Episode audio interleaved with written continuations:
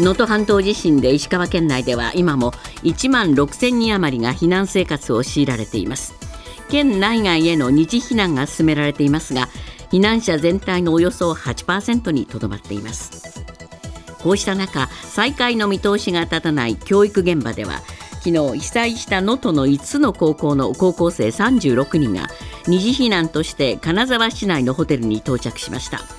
また石川県輪島市では今日市内の中学生およそ250人がおよそ120キロ離れた白山市へ集団避難を始めます。一方支援活動に関し日本に駐留するアメリカ軍が今日以降ヘリコプターで物資の輸送などの支援活動支援に当たります。航空自衛隊小松基地を拠点とし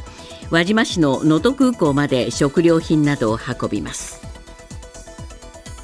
自民党は今日派閥の裏金事件を受けて設置した政治刷新本部の会合を開き外部の有識者からヒアリングを実施します。所属議員150人近くが出席した昨日の会合では政治資金パーティーの禁止や人事における派閥の推薦の禁止などを求める声が上がったほか裏金疑惑をめぐって関係者から説明を求める声が相次ぎました。およそ10ヶ月に及ぶアメリカ大統領選挙が始まりました。野党・共和党の候補者選びの初戦となる中西部アイオワ州の党員集会でトランプ前大統領が全体の51%の票を獲得して圧勝しました。焦点の2位争いを制したのはデサンティスフロリダ州知事でこのところ勢いを見せていたヘイリー元国連大使は3位でした。ダイハツ工業が不正なデータで国の認証を取得していた問題で国土交通省は特に悪質な不正を確認した3つの車種について量産に必要な型式指定を取り消す手続きに入りました。型式指定が取り消されるのはダイハツのグランマックスとトヨタのタウンエースマツダのボンゴです。経団連は昨日今年の春闘に向けた経営側の基本方針を発表しました。構造的な賃上げは企業の社会的な責務として継続的な賃上げを強く呼びかけています。さらに日本全体の賃上げの鍵として今回は初めて中小企業の項目を設け人件費などの労務費を含め適正な価格転嫁を受け入れるように求めました。NHK の元ニュースキャスターでジャーナリストの平野二郎さんが12日肺炎のため亡くなったことが分かりました。83歳でした。平野さんは NHK でワシントン特派員などを経てニュース番組のキャスターに就任。88年から「ニューストゥデイのアンカーマンを務めていました。今朝のニューヨーク株式市場ダウ平均は231ドル86セント安の3万7361ドル12セント。ナスダックは28.41ポイント下落し1万4944.35ポイントで取引を終えました。為替は現在ドル円が1ドル144円19銭。えー、ドル円が1ドル147円19銭。ユーロ円は1ユーロ160円07銭。近辺で推移しています。続いてスポーツです。大相撲初場所3日目の主な結果です。横綱照ノ富士は阿炎を辛くも取ったりで下して連敗を回避し2勝1敗と白星を先行させました。大関勢は横綱昇進を目指す霧島が熱海富士を寄り切り3連勝。豊昇龍が新小結の裏をすくい投げで退けました。3連勝とした一方貴景勝は若元春に突き出されて初めての黒星を喫しました。大関昇進に挑む琴ノ若は翠富士を肩透かしで下し3連勝。小結の高安は腰痛で休場しました。アメリカプロバスケットボール NBA レイカーズの八村塁選手は15日サンダー戦に途中出場して20分ほどプレーし12得点3リバウンド2ブロックショットでした。八村選手は13日に左ふくらはぎの肉離れから復帰した後2試合連続で2桁得点をマークしました。チームは112対105で勝利しました。ニュースズームアップ。能登半島地震は発生から昨日で16日目を迎えましたが石川県内では昨日も大きな余震が発生したほか厳しい寒さに見舞われました。こうした中石川県は昨日住宅の被害が2万棟を超えたと発表。ただ被害状況の全容は不明な点も多く地震発生から続いている断水の復旧にも時間がかかりそうです。ニュースズームアップ。依然として厳しい状況が続く能登半島地震。被害の全容は見えないまま。今日のコメンテーター伊藤義明さんです。伊藤さん、まあ、これ2週間以上経ったんですが、昨日も実は大きな余震がありましたね。ね6時過ぎに震度5弱ですけれども、はい、また余震があって。あれびっくりしましたね。えー、今回の能登半島地震って、本当にあの余震がずっと、しかもかなりのえー、あの規模の地震あの余震が続いてるんですよね。えー、かこの影響、それともう一つはあのこの天候ですよね。はい、吹雪とそれから冷え込み。この厳しさっていうのが本当にダブルパンチで。そうですね。震度1の揺れを観測するものが1400回、うん、これはねやっぱり驚きますね、うん、やっぱり皆さん、本当に不安に駆られると思いますよね。本当にあの避難されてる方たちも、そこでまた追い打ちをかけるように、これは来るわけですから、これはやっぱりそのあの心理的な影響っていうのも大きいと思いますよね、ね、悪天候も含めてね、ええ、本当にまあ肉体的にも精神的にも大変だろうと思うんですが。まあ、そうした中で住宅の被害2万棟という話も出ました、うん、そうね、うん、あの石川県によるとあの昨日の午後2時の時点で住宅の被害2万1411棟っていう、これは本当にあのこれだけで済むかっていうと、まだあの実態がわからないところは、例えば輪島とか、はい、あの鈴なんかではあるわけですから、これがさらに増える可能性もあるわけですね。ですから、まあ、ライフラインの復旧も難航してしまってるんですね、うん、あのー、これ、ちょっとびっくりしたんですけれども、あの七尾市なんかはあの、水道が復旧するのに2か月以上。いやこれは大変ですよね。僕らは本当に、えー、あの蛇口ひねれば水が出るっていう生活に慣れてしまってますから、はい、それが2か月間水が来ないというのは、これはなかなかあの厳しい状況ですよね。そうですね。まあ、道路が寸断されたり、積雪の影響も出たりということで、なかなかもうこの断水の復旧というのは難航しているようですね、うん、そうですね、えー、やっぱりあのああいう、えーと、半島でこう細長く伸びてるところなので、えー、特に先端の方に水が行くっていうのは、なかなかあの復旧も時間がかかりますよね。そうですね。避難所で1万6000人の方、まだ、ね、避難しているという、こういう状況もあります。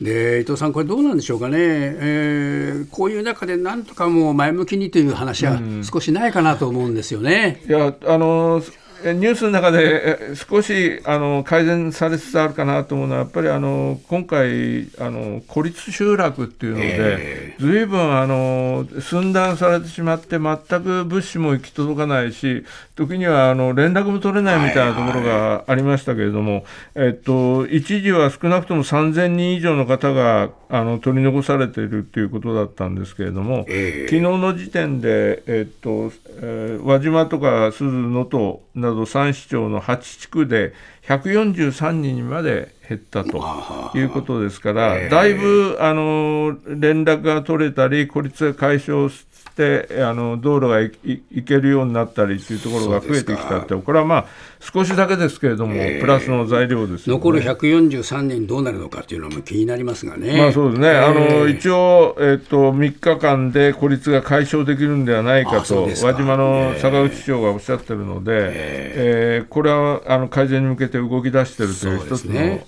あのいいニュースではあります、ね、もう一つ、まあ、中学生の集団避難も始まりますね。ええこれ、とにかく高校受験がもう本当にあの目前に迫ってるので、はい、えーと、輪島市内で市内に中学生が400人いらっしゃる、そのうち250人の人が、えーと、県の南の方の白山市にあの今日から避難するということで、えーえー、親元離れるということになりますね、うん、まあ、親御さんから離れるとあの親御さんにとってもそれから行く中学生にとっても不安はあるでしょうけれども、えー、一応あの安全な環境であの勉強に集中させたいという配慮だと思うんですよね。そうですね。でまあ、こうした被災した中学生に対する支援も動き出しているということで、こここで、えー、募金の知らせ、安子さん、ちょっと伝えていただきましょう。はい。えー能登半島地震で被災された方々を支援するため皆様からの義援金を受け付けます。お寄せいただいた義援金は全額日本赤十字社を通じて被災地に届けられます。振込先です。三井住友銀行赤坂支店。口座番号は普通の9830511口座名は JNN、JRN 共同災害募金です。詳しくは TBS ラジオのホームページをご覧ください。皆様の温かいご支援をお願いいたします。ニュースズームアップアメリカ大統領選は15日、中西部アイオワ州の共和党の党員集会で大統領の座を争うおよそ10ヶ月の戦いが幕を開けました。その共和党の指名候補争い初戦はトランプ前大統領が圧勝2位はデサンティス氏3位はヘイリー氏となっています。ニュースズームアップ。いよいよ始まった11月のアメリカ大統領選に向けた動き。えー今日のコメンテーター伊藤義明さんです。伊藤さん、はいまあこれは予想通りですか？まあそうですね、51%の得票でトランプ氏が圧勝したという、まあ事前の調査でも52%ぐらい取るんじゃないかと言われてたので、はい。まあ予想通りといえば予想通りなんですが、えわああのこのトランプという人はね、意外とあのよく計算してるなと。あのズボラなように見えてね、やっぱりあの8年前に彼が初めて出た時っていうのは、あのテレビでやたらとあのアピールしてましたけど、あのいわゆる日本の選挙でやるようなドブ板で地元回るみたいなことは、あのほとんどしてなくて、アイオワで負けてるんですよね、はいはい。2位に甘んじてるんだ、今回は彼はやっぱりそこら辺はものすごくやあの見直して、ですね、このアイオワでものすごくあの地区ごとに細かく代表を決めて、あの自分への支持を固めるっていう、こういうドブ板選挙をやってるので、あのすごい寒波が襲って、みんな党員集会に行くのを嫌がって、あのはい。すごくあの参加者が少なかったんですけど、このドブ板で固めたトランプ支持層は、やっぱりきちっと極寒の中でも集会に参加したというのがね、やっぱりこの結果に出てると思うんですよね。そうですかなかなかしたたか。うん。まあちょっと予想外だったのはですね、もうデサンティスさんもヘイリーさんも。まあこんなもんで終わっちゃってんのかっていう、こういうことですよね。いやそうなんですよね、私はヘイリー氏に期待してたので、うんえっともう少し取少しは、あのトランプ批判票が集まって、ですね、はいそれでこれが一本化できるような形になれば、一番あの選挙としては面白くなるなと思ったんですけども、えっとデサンティスさんが、まあ、2位をかろうじて確保しましたけども、ええ得票は21.2%。そうですね。だからヘイリーさんは、えー、と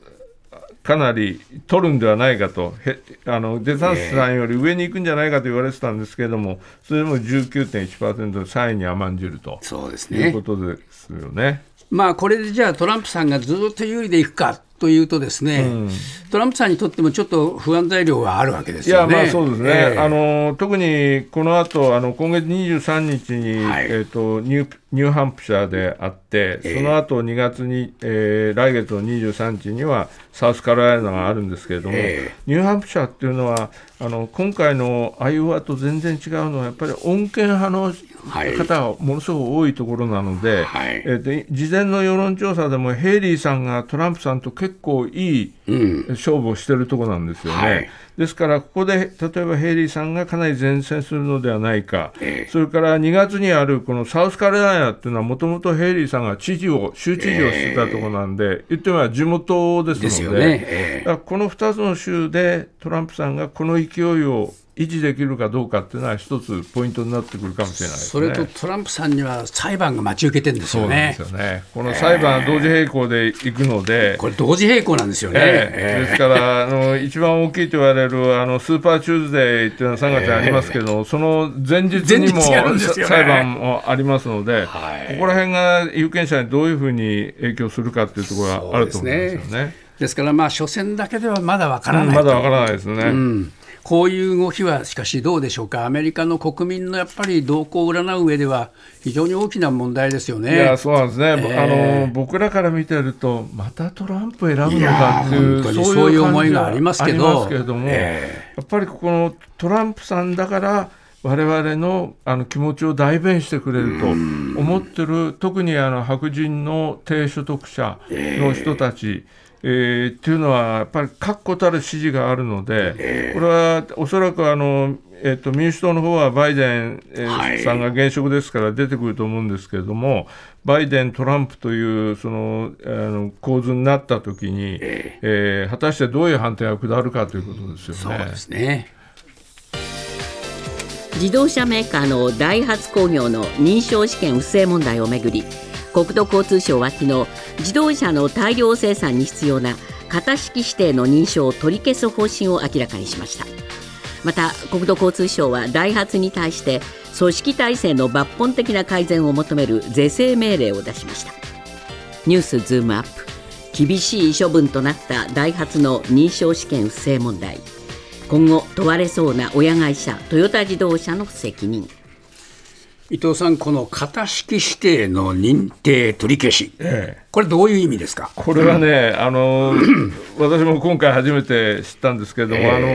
えっと、車メーカーが新しい車とかエンジン作りますよね、はそれは当然のことながらあの、えっと、安全かどうかっていうのを、ええ。あのきちっとチェックしなければいけないので、は国土交通省がその2か月ぐらいかけてそれをきちっとチェックすると、そしてあの OK だということになれば、はい。型式指定というのをあの与えるわけですね。ええ。そうすると、その車に関しては、あのうそれから作るものは1台ずつあのチェックしなくても、一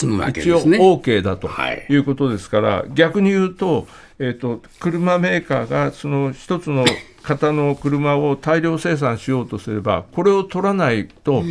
あの次々生産できないということになるわけですよね。えこれはだからものすごく大事なところなので、えこれについて、えっと、あの今回あの、ダイハが作ってた46車種で不正が発覚したんですけれども、え国土交通省がそれをずっと調べていって、ですね、え。特にあのこれはひどいというもの、3車種について、これはダイハツが作っているグランマックス、それからトヨタブランドで出しているう タウンエース、はいそれからマツダブランドで出しているボンゴ、いずれもトラックですけれども、えー悪悪質な不正が確認されたということで、えーこの型式指定を取り消すと。だからこの生産が事実上できないということですね。そういうことですね。まあそうなるとですね、ダイハツとそれから親会社のトヨタ、ええどうするのかっていう話になりますよね。なりますよね。ですから、あのこれ、型式指定を取り直すということになると、例えばあの前に日野自動車がやっぱり排ガスの不正があって、え型式取り消されて、取り直すのに、やっぱりあの取り直すということになると、それだけ検査も厳しいですから、そうですよね1年ぐらいかかってるわけなのではあはあ、これやはりこの取り直しということに対しては、ものすごく時間がかかるというのと、それから今回、やっぱりあの一番の問題は、あの短期開発せよというこうはいトヨタグループの,、はいあの現場へのプレッシャーというのが背景にあったんじゃないかというのが、すごく大きな問題として出ましたよね。出てきましたよね。えですから、昨日あの午後にあのダイハツのあの奥平社長が会見して、あのいろいろ説あの説明したりですね、それからトヨタのあの、えー佐藤社長も、えー、とダイハツの不正の背景に、この短期開発の重圧が重圧があったということを認めた上でですね、あのこれは短期開発なああの魅力ある商品を届けるためには大切だったんだけれどもいいつしかそれが目的化してしまったんだという、だからこれはやっぱりあの現場に仕事を指示して投げるだけじゃなくて現場をサポートするようなそういう体質に変えていかなきゃいけないというようなことを、あの言ってるのでそうですねこれはトヨタグループ全体としてやっぱり取り組んでいかなければいけない問題ですよね。トヨタグループ傘下でも不正が相次いじゃってるわけですから、ええこの辺のやっぱりプあのプライドって言いましょうかね、ええー取り直さなきゃいけませんよといね。うことですね、ええトヨタとしてやっぱり取り組んでいって、この短期開発という、そういう根本思想みたいなところを見直さなければいけないんじゃないかと思いまよね。ですすよね。